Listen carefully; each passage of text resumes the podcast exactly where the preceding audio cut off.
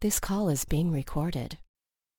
Hey everyone, it's uh, David Barnett, and it's time for another Holiday Chat 2018 special conversation. And today we are very fortunate because one of my past clients um, who uh, has engaged me to help him look at different businesses that were for sale um, saw the offer for Holiday Chat and, of course, saw what a great deal it was, and he snapped it right up.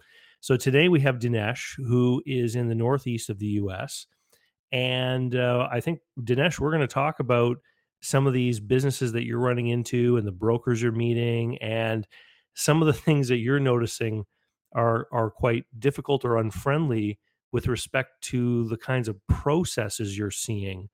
And maybe we'll talk a little bit about how the processes seem to vary from one place to another. Um, just for everyone's benefit because i already know you um, just for everyone's benefit, why don't you give people a little bit of a background on who you are and uh, the kind of work that you're doing and, and, what sort of businesses you're looking for?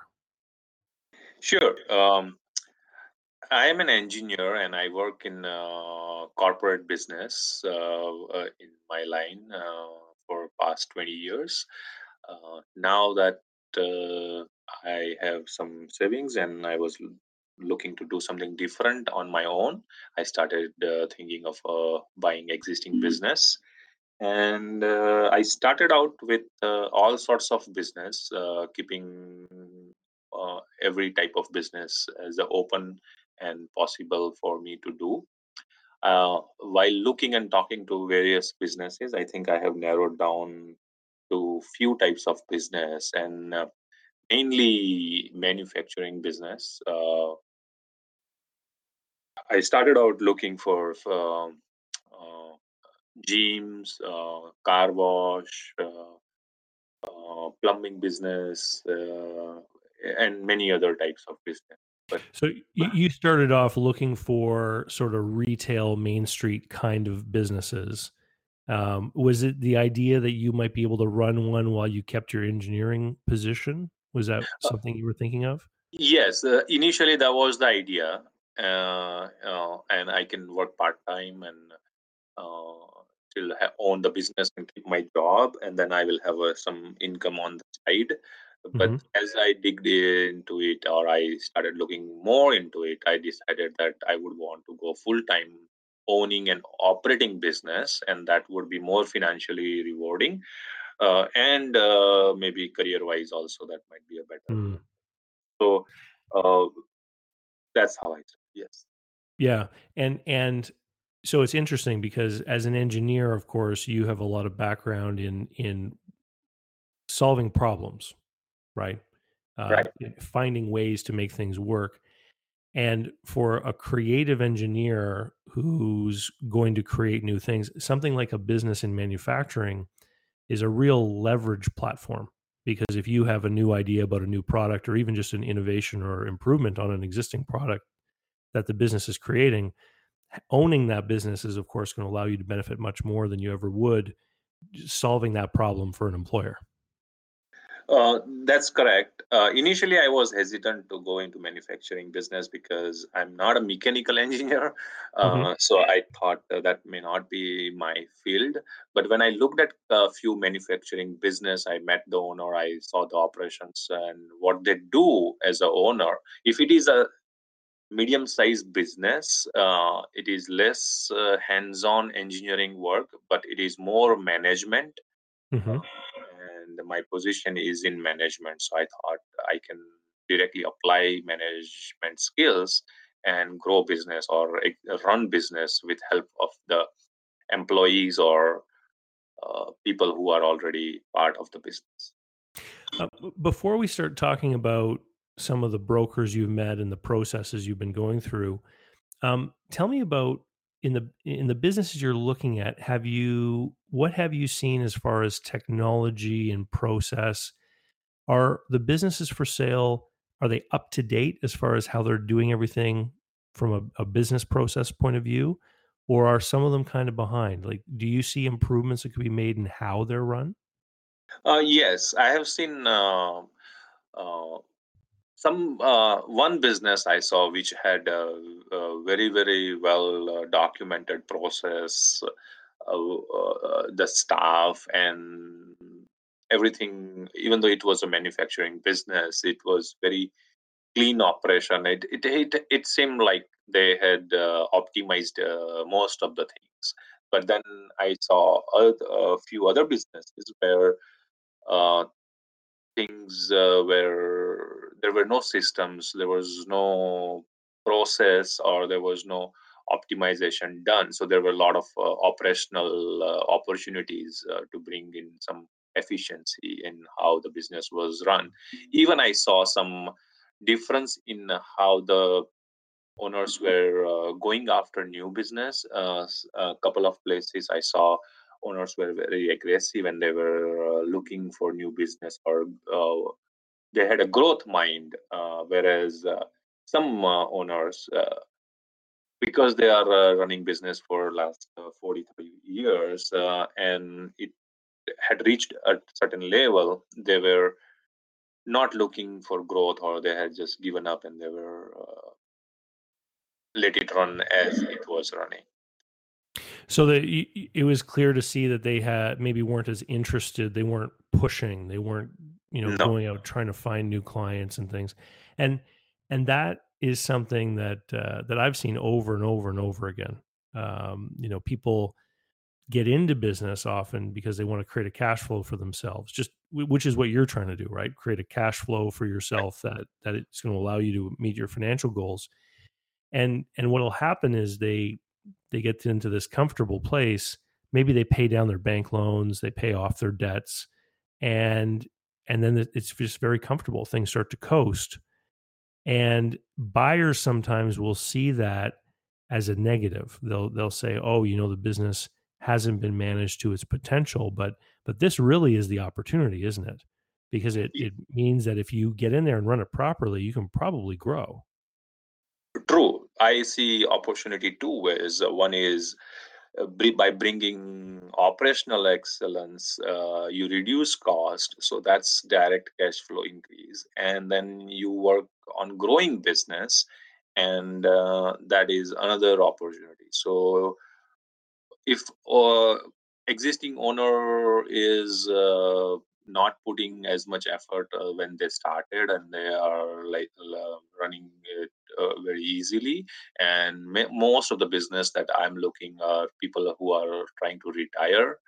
They are their 60s or 70s uh, so they are not as much energetic as they might be in their 30s and 40s and 50s so i see opportunity both ways. Well, so so how has your search been going? I mean, I helped you with a couple of businesses that that you became pretty advanced with. You started to look at financials and things. How are things different from one broker to the next that you've been talking to? Um, I I find many differences in uh, various brokers that I talk to. Um, some of them are very responsive uh, and uh, very helpful and guiding uh, some of them are very pushy and they just want to push their whatever the business they have listed uh, and uh, without providing uh, all the answers and all the details that i might ask for. And lately i'm running into a issue where i'm not getting any response any feedback any updates. It's I have to pull out uh, mm, every my. Uh, I mean, I, haven't I haven't been able to pull out any information. So I've seen uh, various degrees. Uh, some brokers I see inflate prices uh, of uh, business they list very much, and I ran into a couple of brokers who had priced it very reasonably and who were willing to negotiate and uh, they were very truthful when they were sharing any kind of information mm.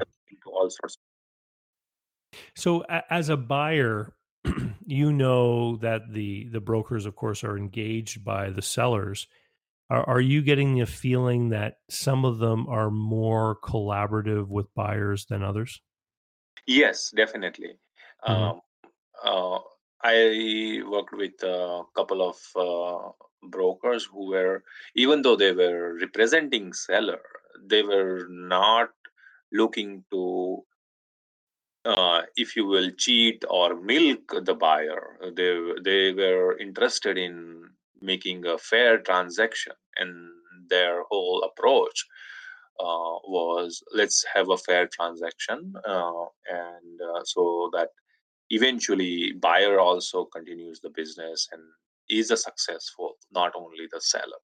So that was approach uh, taken by a couple of uh, brokers. I don't see that a lot but uh, i was happily surprised to find and happy to work with a couple of those kind of brokers. yeah. When when i was a business broker it didn't take long to learn that a deal that was put together with both parties' interests in mind that was, you know, co- call it quote unquote a, a fair deal, um, had a greater chance of closing. Because, you know, I, I have seen in the marketplace people bullied into making offers or pressured into making offers. Um, and you can uh, maybe a broker can bully someone or pressure someone into making an offer, but but you know then it gets over to the banker and he won't agree to the loan or it gets over to the attorney and they say they stop the deal because of something they see or the accountant does. And what what uh, what i very quickly appreciated is the deal has to make sense and be fair in order for it to have any chance of closing. Um, and and i watched people come in and out of the industry over and over again who would you know, and, and this is what would typically happen is the business broker would get into it thinking they were going to earn large commissions from selling businesses. Then time would go by with no deals. And they, they of course would fall under financial pressure. And then they would be they would be pressured by their own motivations to try to make a deal happen. And they would they would do everything they thought they could to make it happen. And the more they pressed on these deals, the more of them just fell apart before they got to the end. Yeah, I totally agree with that. Um, yeah. Yeah, and and so, um, tell me a little bit about so so most of them when you contact them are they sending you a package of information for example or what's what's the process so a lot of them i'm guessing request a non-disclosure agreement right at the at the beginning yes when i'm not when i see a listing i reached out and uh, the first thing they ask is signing the NDA, which I mm-hmm. always uh, immediately sign and send back. Uh, sometimes they ask for uh, some sort of uh, uh, buyer financial information. if they may have some form, one page form where I list out assets and liabilities and total net worth or something like that, which they uh, assure that they, they're not going to share with the seller. It's just for the broker to know so that they know that uh, buyer is in a position to go further. They don't want to waste their time, which I understand. So that mm-hmm. kind of is optional. Not everybody asks for, but most people do. After that, uh, they do share uh, the document that they prepare for uh, business it's kind of uh, different brokers name it differently but mainly it lists out uh, the business description what it is doing when it was started who owns it. Some people put organization structure some people put uh, number of employees uh, uh, number number of hours business runs number of shifts all of that information and then some financial information uh, uh, for past two three years uh, and then they have uh, uh, uh, uh EBITDA, uh, like um, and the sellers, uh, I mean, owner's cash flow statement. They put add backs and all of that, and then they out uh, what would be the cash flow for the new owner. Uh, some of them deduct uh, some assumed uh, let's say if somebody was running uh, somebody else was running then what would be the salary and all that so they right. list out all that kind of financial information and then they try to justify the price that they are uh, um, uh quoting and uh, some couple of business i saw they had uh, engaged uh, a business evaluator and then they had provided the whole report uh, where they mention um, how they came to the conclusion of the uh, business uh, price. Mm. a couple of places where there was a real estate also involved, they had listed, uh, they had provided uh, uh, real estate price and how they came to that price. So that's that. And then if I ask, mostly I ask for the tax return. not mm-hmm. only I I see that uh, whatever they have said that that uh, there are profit and loss and then add backs and all that, but I want to see the actual tax return uh, and reconcile with that, right? Uh, so I ask for tax returns, and uh, mostly people uh, do provide the tax return. A few places I had experience that they said we will provide only tax return once there is an offer. Mm. we, we don't want to provide tax returns before that. So how um how have people been around the topic of of a meeting with the seller? Uh, now, some people um, have they only provided a meeting once you've analyzed the package and then and then you've asked for a meeting, or are some people more forthright with having you get a meeting in early? Uh, uh, mostly people like uh, provide the financial documents and then they ask if i'm comfortable with uh, whatever that i saw so far mm-hmm. and then if i want to move forward they are happy to arrange conference call or in-person meeting with the seller uh, i ran into one uh, broker whereas uh, uh, broker did not provide any information upfront, uh, any uh, package, any information about the business. They just provided the name of the business and location of the business.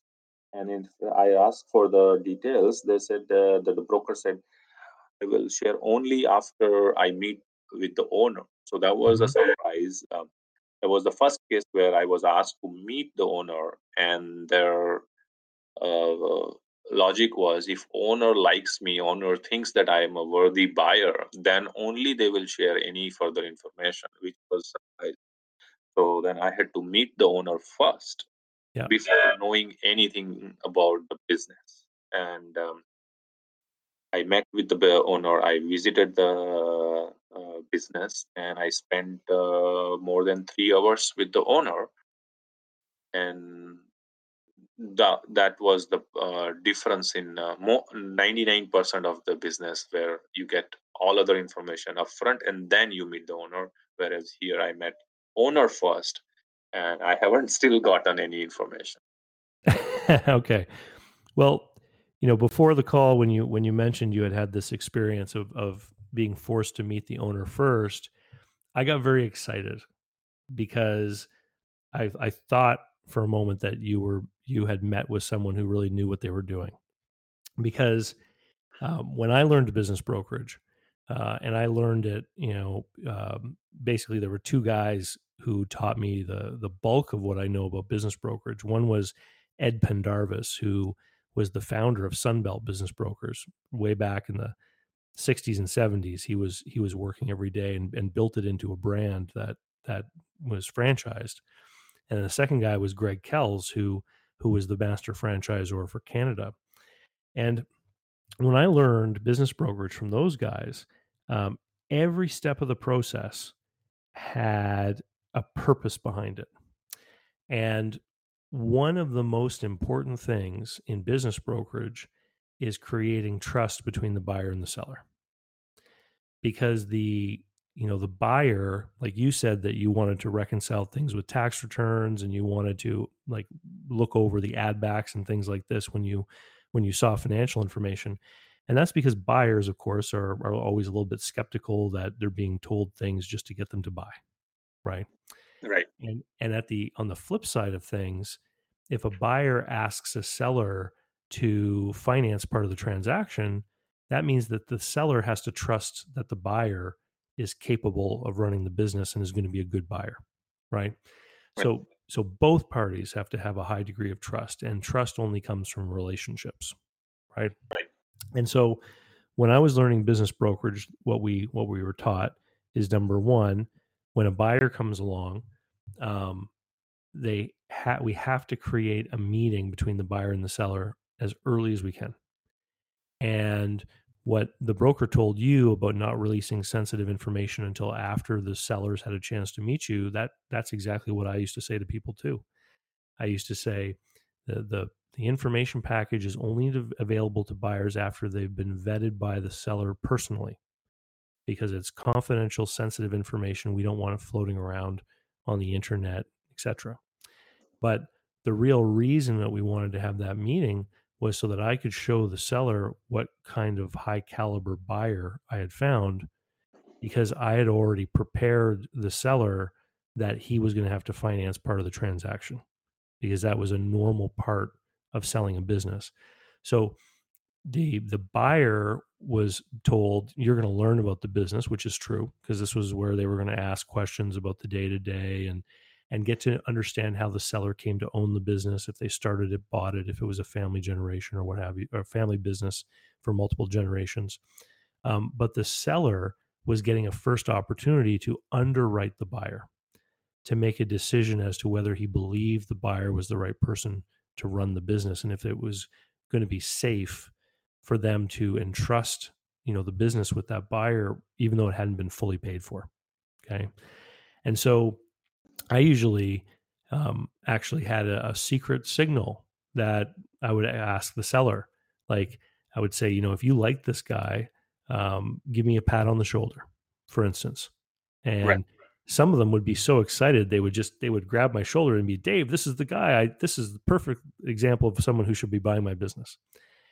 And then I would leave with the buyer and we would sit down and and this I mean, this was only 10 years ago, but we would sit down with a paper copy of the business profile document. And just as you described, it would have financial information, historical information, you know, the add backs and the cash flow and, and all the opportunities that have been identified by the seller of, of what could happen with the business, as well as photographs and maps and maybe market data, you know, how many people lived in the marketplace and all that kind of thing.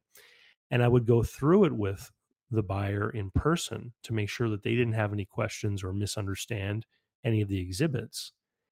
And then I would pull out an offer form and I would say, here's an offer form. Let's go through it. And I would show them how an offer was set up.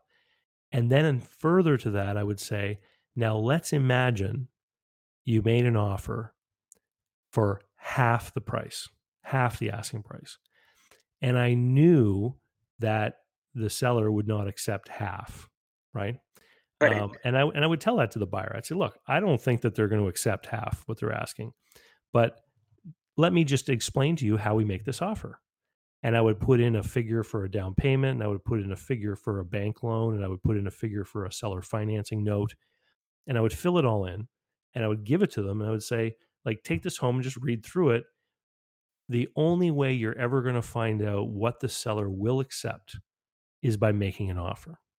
Because because in my training i was taught that my number one job was to get offers right? And, right. and without the offer nothing could ever happen. And so the seller the buyer would leave that meeting with you know an idea of what the business was like to run day to day because they just spoken with this with the seller they would leave the meeting with a whole bunch of information actual data numbers etc that they could use to make a conditional offer. And so that conditional offer would be you know based on what you've presented being true i'm willing to do this and it's all subject to review by attorneys accountants and everybody else right? So it's a non-binding kind of offer. And then they would be excited because they would be holding an offer in their hand for half the asking price which which they knew that would never ever happen but it was kind of exciting, right? Right. And and so then I would follow up with them and call them and, and get them back in to write a real offer, you know. And I would say, you know, what do you want to offer? And maybe they would offer a price that was 20 or 30% below the asking price, which was great. And I'd make that offer and bring it to the seller. And I would say, good news, we have an offer on your business. And then, you know, they would be disappointed that it was low. But I would say, look, do you know how hard it is even to find a buyer? Do you know how hard it is to get an offer? And of course, I had I prepared the seller before this. So, so when you told me that you had met a broker who wanted you to meet the seller first, I got excited because I thought maybe it was someone who came out of the same kind of tradition that I was trained in. And then the fact that you ended the meeting and haven't gotten any information makes me think of one or two things. Either the seller really didn't leave the meeting with confidence in you, and so he's told the broker not to pursue you as a buyer, or uh, you know they're just unprepared. So here is the funny thing. Um, when I met the owner, broker was not present. Uh, broker, really? yes. So mo- most of the time when I meet the owner, broker or some representative of broker is always uh, present, right, with uh, mm-hmm. me.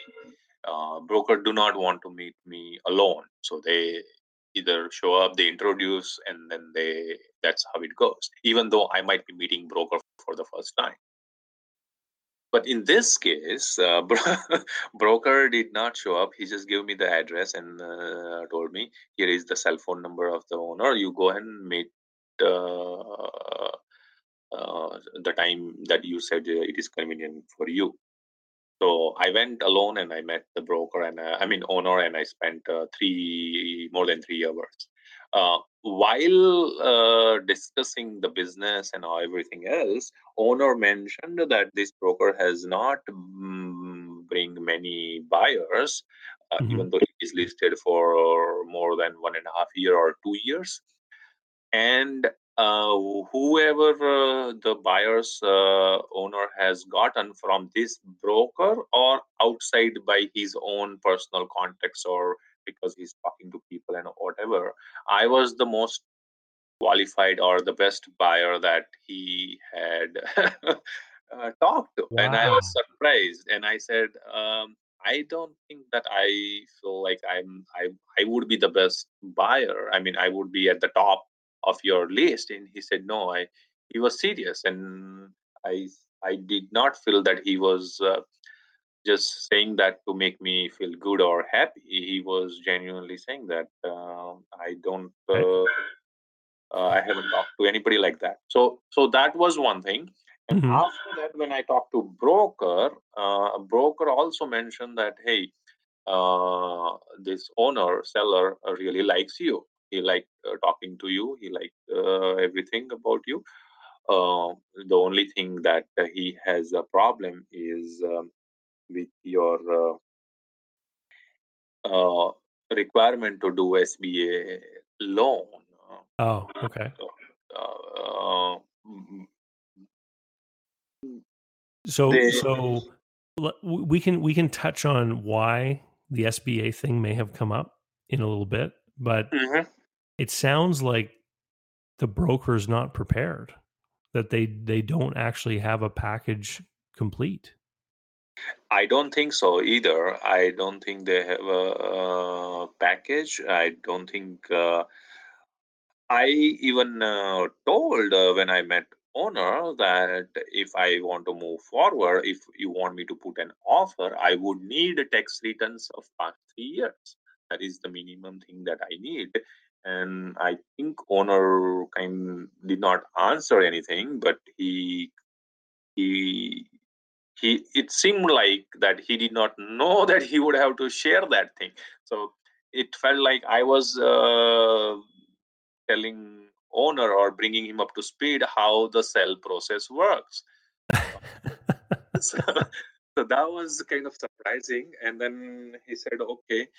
And then when i i asked for uh, these documents so the business was listed uh, at a price let's say x and the broker had listed it with uh, half of X as a seller uh, financing and rest as a down payment.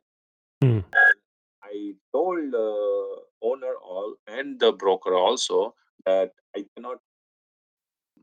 I mean, fifty percent seller financing is fine, but for fifty percent down, I need to do SBA alone and then they that the uh, owner was not ready for that. So I said, I would not go for uh, 50% down. I can reduce that. Uh, I mean, I can reduce the seller financing if you let me go for SBA financing because then I can just get a more loan and bank would be okay to do that because if business is decent enough with uh, the cash flow that you are saying it, it has, then it wouldn't be a problem. And I, I'm okay with less than 50% of seller financing. So mm. that's how it went.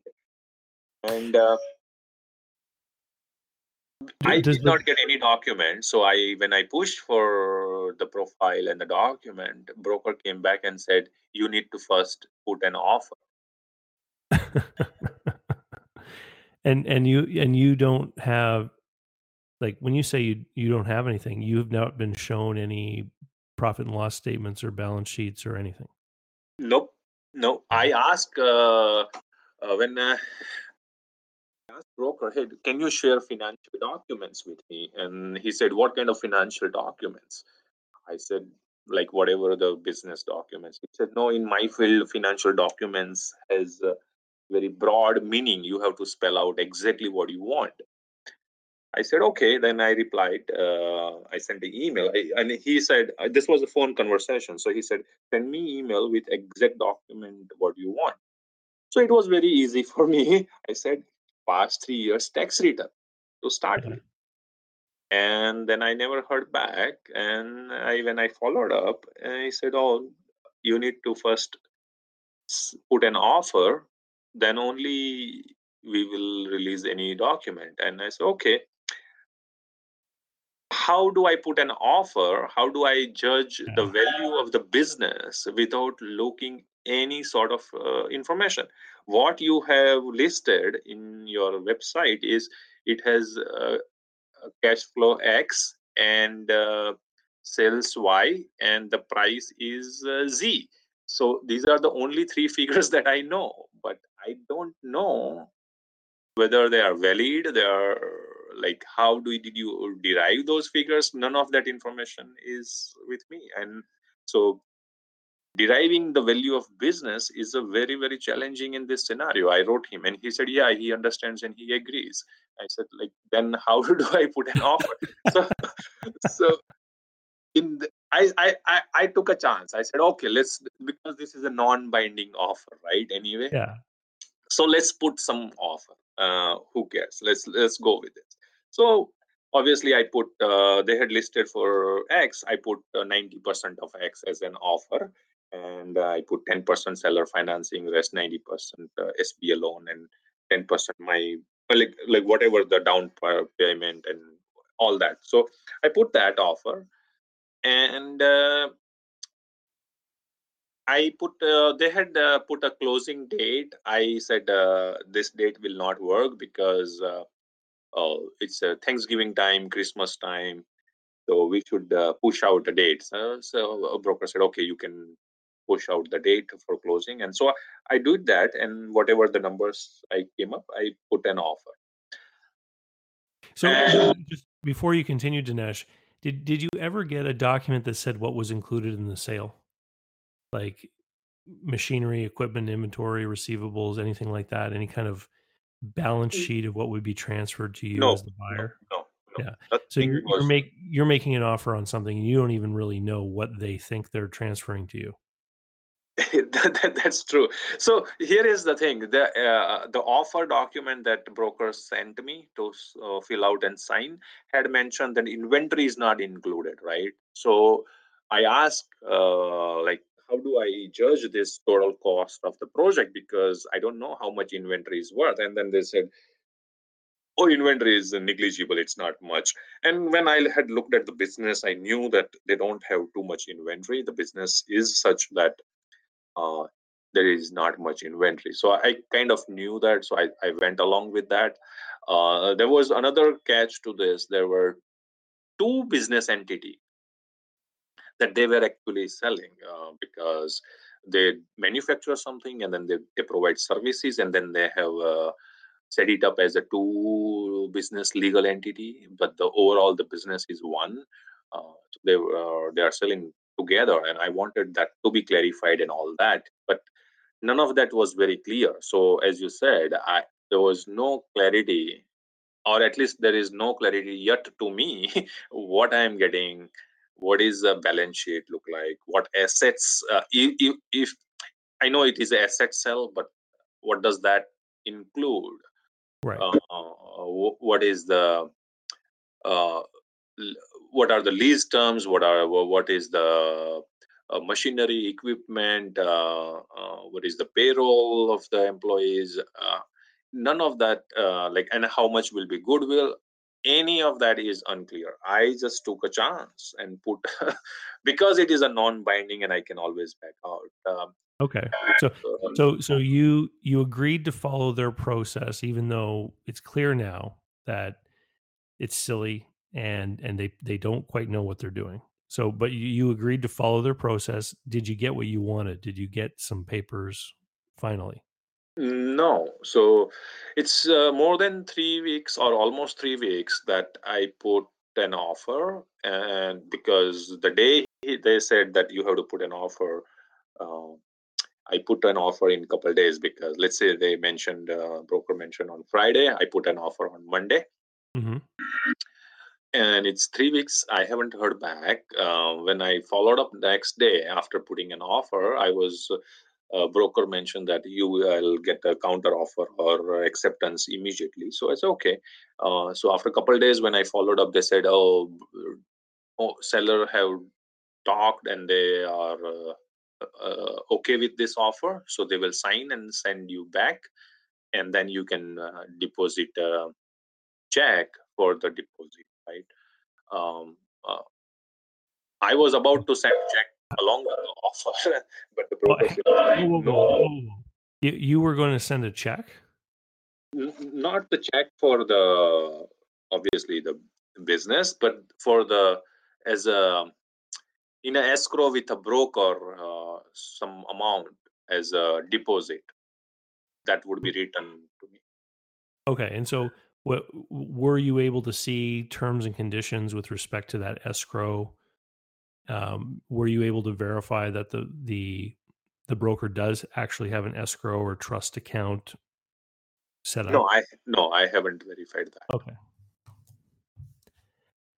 So so did you send the check yet? Oh, sorry, I interrupted your story. no Oh, no no no no i ha- i haven't uh, sent the check because broker told me you should uh, don't send check now send check when seller have signed the loi Okay. okay i will wait uh, and sellers did not sign the loi yet. Uh, so i every couple days three days i send an email uh, but i don't get any reply uh, so i keep following up. And then um, then uh, thanksgiving week came so i did not uh, push too much on that. And then now this is the week after that and i haven't heard back. And then um, I I yesterday I mean uh, uh, when I talked to broker last, he said that uh, in a one or a couple days I should get it signed LOI back. Uh, so Well, you know, I, I'm I'll be curious if you're ever able to learn what what is going on over there. If it's just the I mean, maybe a slow decision process on the part of the seller, or maybe they went to go ask their accountant or an attorney for advice, and then maybe they they discovered that hey, we we have an offer on something that's not defined. Um, who knows what's going on over there? But the the fact that they're not prepared to share information with a person who who they've said seems to be the most qualified buyer to come along it, it just means that you have to be cautious because you can't be certain how how much the broker has been able to prepare the seller for what to expect from the process um, with respect to the sba thing um, last spring i went and spoke at a conference in las vegas and it was largely for people in the secondary mortgage note market. Um, but there are a few people who invest in business notes. And so what they'll do is they'll look for seller financing notes on businesses that have been sold. Maybe they've been sold a year or two ago, so there's a payment history, and they'll offer the sellers uh, a cash amount for that note. And, and what they're doing, of course, is they offer a discounted price so that they can increase the yield that they will receive as an investor. And when I was preparing to uh, to do my talk about these notes, uh, I happened to speak with a gentleman in San Francisco who who runs a business where they buy these notes. Okay, and we had a long conversation about SBA um, because, of course, the SBA they change the rules every year, but uh, for 2018, they're offering a large amount of financing for business acquisition potentially if if people qualify. Um, but what he was telling me is that they made the mistake once of buying a note that was uh, in second position behind an SBA note, and he says that the the sellers when there's SBA financing are required to sign these subordination agreements, which are extremely restrictive.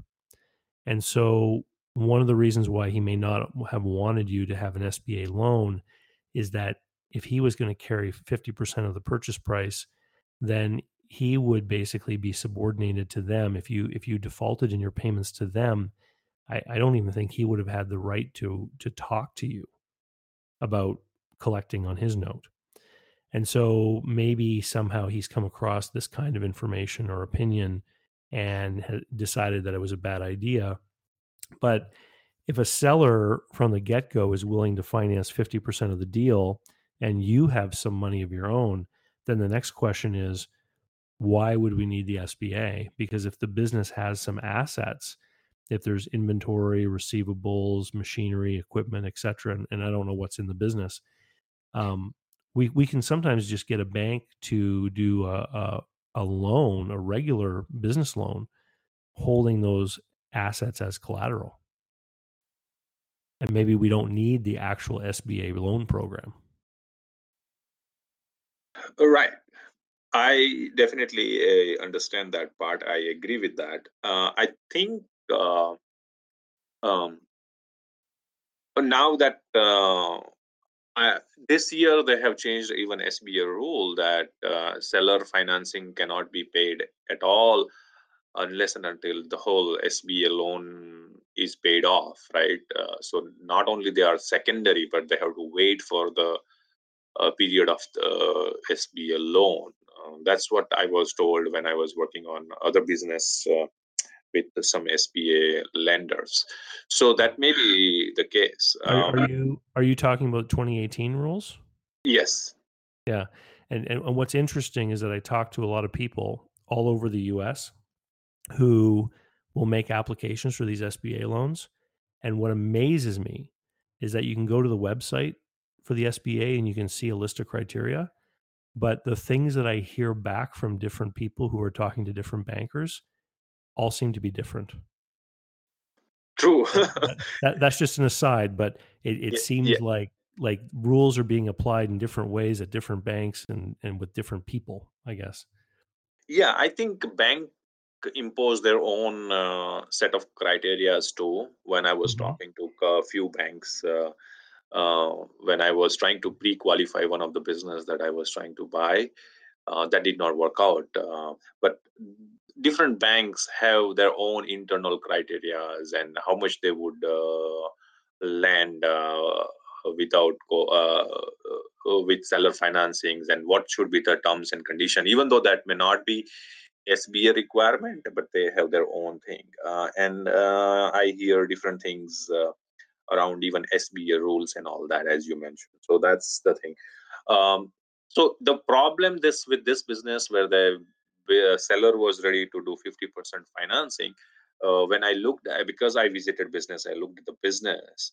I knew right up front um, they don't have a real estate first thing, right? So there is no mm-hmm. collateral there, and uh, the equipment and the inventory and all of that is uh, kind of uh, limited uh, and it does not come to much of uh, even 50% of the down payment uh, or let's say regular bank loan because it's very less uh, hmm. so there's not a lot of equipment value there no no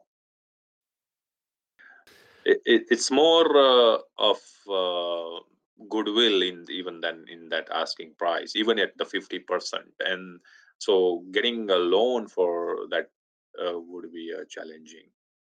Hmm. But Um, if business, uh, my theory was, if business is uh, as good as they are saying, uh, based on cash flow and sales, uh, it should not be hard to get uh, full amount uh, financed through SBA uh, if everything stands up uh, as they are saying. Yeah. And, and the problem though is that that you're you're now, you know, sort of uh, trying to think and dream about how this thing is going to going to work and how the deal could be put together when you don't have any any facts or any, any information to to base it on. So so it's it's you know you're just you're putting energy into this these thoughts that you know without any idea of what what's real have, have you tried to reach out to the seller directly again i mean you you were given his phone number Right. Uh, I so many times I thought about it, um, uh, but I was not sure if I should do that or not. So one time I wrote a broker, uh, "Hey, if you don't mind, can I reach out to the seller?" And then immediately I got a phone call from him saying, "Hey, wait, I will get you something uh, in a day or two. So I thought then he may not be okay to for me to reach out to seller directly because when I worked with all other brokers, they did not want me to directly reach out to Right. owner. They wanted uh, me to go through them, which makes sense because they want to be in the loop and all that. Mhm. So I'm kind of stuck, and it seems to me that in this whole thing, uh, I'm I'm not sure where is uh, uh, where is uh, something missing, what is uh, and where it is missing. But uh, I feel uh, sellers are not actually brought up to speed that how the whole thing works, what they have to do, and how, and all that, and this is you know um uh, this past week i was in toronto and i was uh on friday i did a, a session for people that were going to buy businesses and and we had a long talk about brokers um, and some of the people in the group before and during and after the session were, were talking about some of their experiences with brokers and it really comes down to expectations. Um, the business broker's job is to is to teach people how to go through the process because most people have never gone through the process. And to your to your point the seller needs to be informed about what's going to happen what to expect what will happen next. And you know selling anything you want to have momentum you know? If you went to a car dealership and uh, there was a car on the lot for sale and you said "Ee, i like that car and they let you take it for a test drive and you came back and you said you know what would the payments be? And they said well we're not sure what the specs are. We don't know what kind of engine is in there and we're not exactly sure what the price is. You'll have to come back next week. You know your enthusiasm for purchasing the car obviously would decline over the course of the next week and salespeople have all kinds of expressions for this you know strike while the fire is hot make hay while the sun is shining like all these things. It all means the same thing. When you can create excitement and get someone who's interested then you need to remove the obstacles to having the transaction occur and you need to do the deal. And what what's happening here is that they've got this apparatus in place to generate buyers and then once you appeared on the scene they didn't have the rest of it put together. Or Oh. the seller wasn't properly prepared for what was going to happen next and now they've lost momentum So yeah, so I think uh, that's absolutely true, and I am putting my energy and uh, effort into this because um, I my pipeline is not uh, strong at this time. I'm not Mhm. looking at uh, anything else. Uh, I'm uh, waiting for any some something else to come up which interests me, right? So I thought, okay, and I'm uh, so I I I sometimes I get a feeling that uh, maybe it's broker who is uh, uh, preoccupied with everything else and hasn't put enough effort and uh, energy into this uh, business or sometimes it seems like maybe seller is not somebody who this broker is able to uh, bring up to speed and train and convince that how things should work and how things work and seller is basically uh, has his own uh, theories and ideas so i don't know which one is it is but i get feeling for both sides mm. and and and here's the problem is that eventually in my experience when this starts to happen at some point you are going to start to be worried that the reason for the delays is because they're trying to do something nefarious like change numbers or change documents or something like this right? That eventually that's where the buyer's mind ends up going because you wonder you know how on earth were they you know that they've got tax returns because he told you that that they had them but they wouldn't share them until after the LOI so how is a company able to submit tax returns if they don't have financial statements right? At least internally prepared ones. So the business is a 50 year old business. So yeah. I, I am not uh, uh, thinking that they don't have tax returns. It's just that they are not willing to share with me is the only yeah. thing. So when they share the tax return uh, it's gonna be black and white. It's not gonna be anything different right? And beyond tax returns if they have to justify any other numbers then they will have to share or show me how they come to xyz numbers but right. tax should speak for themselves but anyone even if they're not involved in business transactions could could make that statement you just made they, they've been in business for 50 years, so they must have financial information. So then, it then, then it comes back to the question: then why aren't they sharing it? Right. And right. No. So they, as they said, they want offer first, and then they will share. When I put an offer, they are not uh, signing it and accepting it. Whereas, uh, verbally, I heard from broker that they are okay with the offer. So, so why it has been not signed yet? what are they verifying from the offer perspective because there's not much to do from the offer perspective mm. and i mean i can't answer it because i don't know what's going on in there either right but and and it's frustrating and you know as time goes on maybe maybe more of this story will be revealed but my i think that your hunch is right i, I think that there's something lacking between the broker and the seller. And right. Either either in in how the brokers prepared the seller or the the relationship between the two of them isn't totally smooth or the the sellers just being obstinate or slow or you know at the heart of things maybe not as motivated as they say to really do the deal. I it seems like uh, when I talk to owner that seller might be motivated um, uh, and ready to retire. Uh, but here is the thing: in his business experience, what he is selling, he was always able to dictate the selling terms. Okay. So I think he's bringing that same attitude and experience to selling the whole business, which may not be the right idea. And because these are two separate types of transactions. Mm-hmm.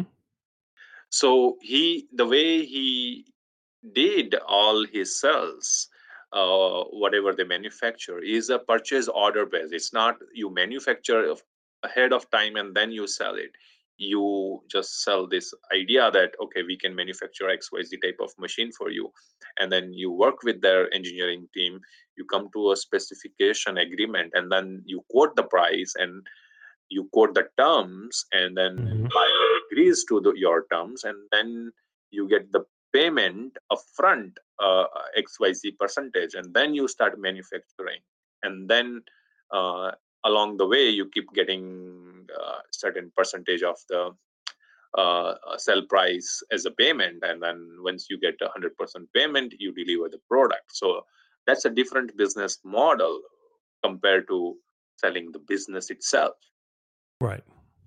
And I think uh, either broker hasn't uh, make seller aware of this or seller is not fully aware of this uh, difference and uh, there is a there is a there is a gap that in seller's mind that he doesn't appreciate the difference and he hasn't uh, come to oh, agreement how this business sell happens hmm. well i mean you you like it though right you met the seller, you like what they do, you obviously are interested. Um, what uh, what is your plan? Are you just going to hang in there and wait and see if they ever do produce anything for you? Uh, well, uh, yes, uh, because see, here is the thing. I don't have anything else that I am ready to put an offer for, right? If I find something else uh, where I'm ready to put an offer, uh, I will go ahead and uh, put an offer on some other business. Uh, if that gets accepted, then I disregard this, I discard this. If nothing of that happens, uh, I will just wait for this to come back. As and when it comes back, only effort that I will put is every week or every now and then I send a note uh, saying, "Hey, any update?" and um, let's see how it goes. And even if let's say LOI is signed, I submit a deposit check, and then I receive all the actual documents. Uh, I, then I will do deep dive. I will look at the numbers and I will try to conclude if it really makes sense and the price that uh, I have quoted or price that I have offered makes sense. If it doesn't, then I can always back out. Mm-hmm. Because in, in in in absence of any other uh, opportunity, I don't have a great ins, uh, reason to back out or say, oh, "Okay, I'm frustrated with you guys. I you guys are not moving as fast as I want you to, or not following the process that I think it should be." I'm backing out. That would not be even rational, right? Well, here here's a, another interesting thing to consider is that now that you know how they're treating buyers, mm-hmm. um, there, there's actually a barrier to entry for even examining this opportunity. Right. right. Right. So so if you can get through the barrier to entry and get onto the inside where you have information, um, that uh, potentially the the greatest value that a broker brings to a seller is the the possibility of competing buyers. And and I and I think that the scenario they have set up almost protects you from competing buyers. Well, actually, in that regard, when I put an uh, LOI, uh, broker even mentioned that uh, once your LOI is signed, you have exclusive uh, rights. Okay, so so they, they they're they're following a process where they're they've just assumed that you want an exclusive dealing period. Uh, yes, even though I did not ask for it, they offered that. I said, okay, that's fine with me. That's good. okay. So, yeah. So I'd, I'd hang in there, Dinesh, because yeah, that's that's the thing. I'm hanging in there, but it's kind of uh, um, interesting. And even I offer uh, uh, to meet a broker in person. I said, hey, I can drive to your wherever or uh, let's meet in person so I, that way i know is it because i already met the seller. Now i meet the broker in person. Then I, I i can come to some conclusion where is the bottleneck or how should i go about it? And then i might be able to convince the broker that let me work directly with the seller uh, uh, because numbers are final then your fees uh, is uh, done. You, I mean, you have uh, your numbers clear and you will get it. I, I don't have to pay anyway. Let me just work with this and get this done sooner directly by working with owner. And that's what I wanted to uh, convince him. But uh, he's not willing to even meet in person. So you you're within driving distance of the business, and is is the broker within the region? Like, is he close enough to you? Yeah, they, I mean, yeah, it's uh, it's. I mean, I don't know exact location of the broker, but it might be a one-hour drive or one and a half-hour drive at the max, uh, which is hmm okay. I can just drive up somewhere, meet the broker any day and any time, and Is it? Do you know if it's a business brokerage that has an office and there's other people there, or is it just like a sole practitioner, maybe working from home? no, this seems a bigger operation. I, this is- I think uh, it's a larger uh, business brokerage firm. They have multiple offices. Uh, I think uh, mainly they are New York based, but they have offices all over uh, at least uh, northeast and mid-Atlantic area, maybe somewhere uh, other parts of US too. So it's not a small business firm, and I think they might have an office in one hour or one and a half hour drive distance from my location.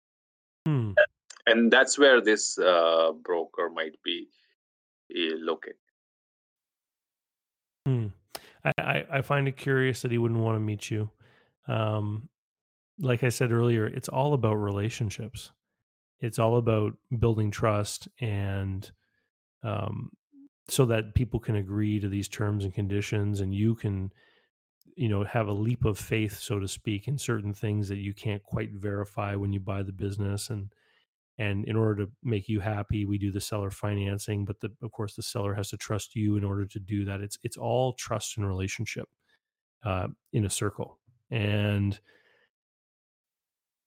you know i was hopeful when when you said he wanted you to meet the seller right away but it sounds like maybe he he doesn't fully grasp that because he, he should certainly want to meet you if only because if this deal doesn't work out to, create a relationship with you as a buyer that you might potentially look at another business that they could sell you Uh, Yeah, I totally agree. And uh, I think uh, I met a couple of uh, brokers who wanted to meet me in person, understand me, my needs, my uh, and then they asked me some other questions.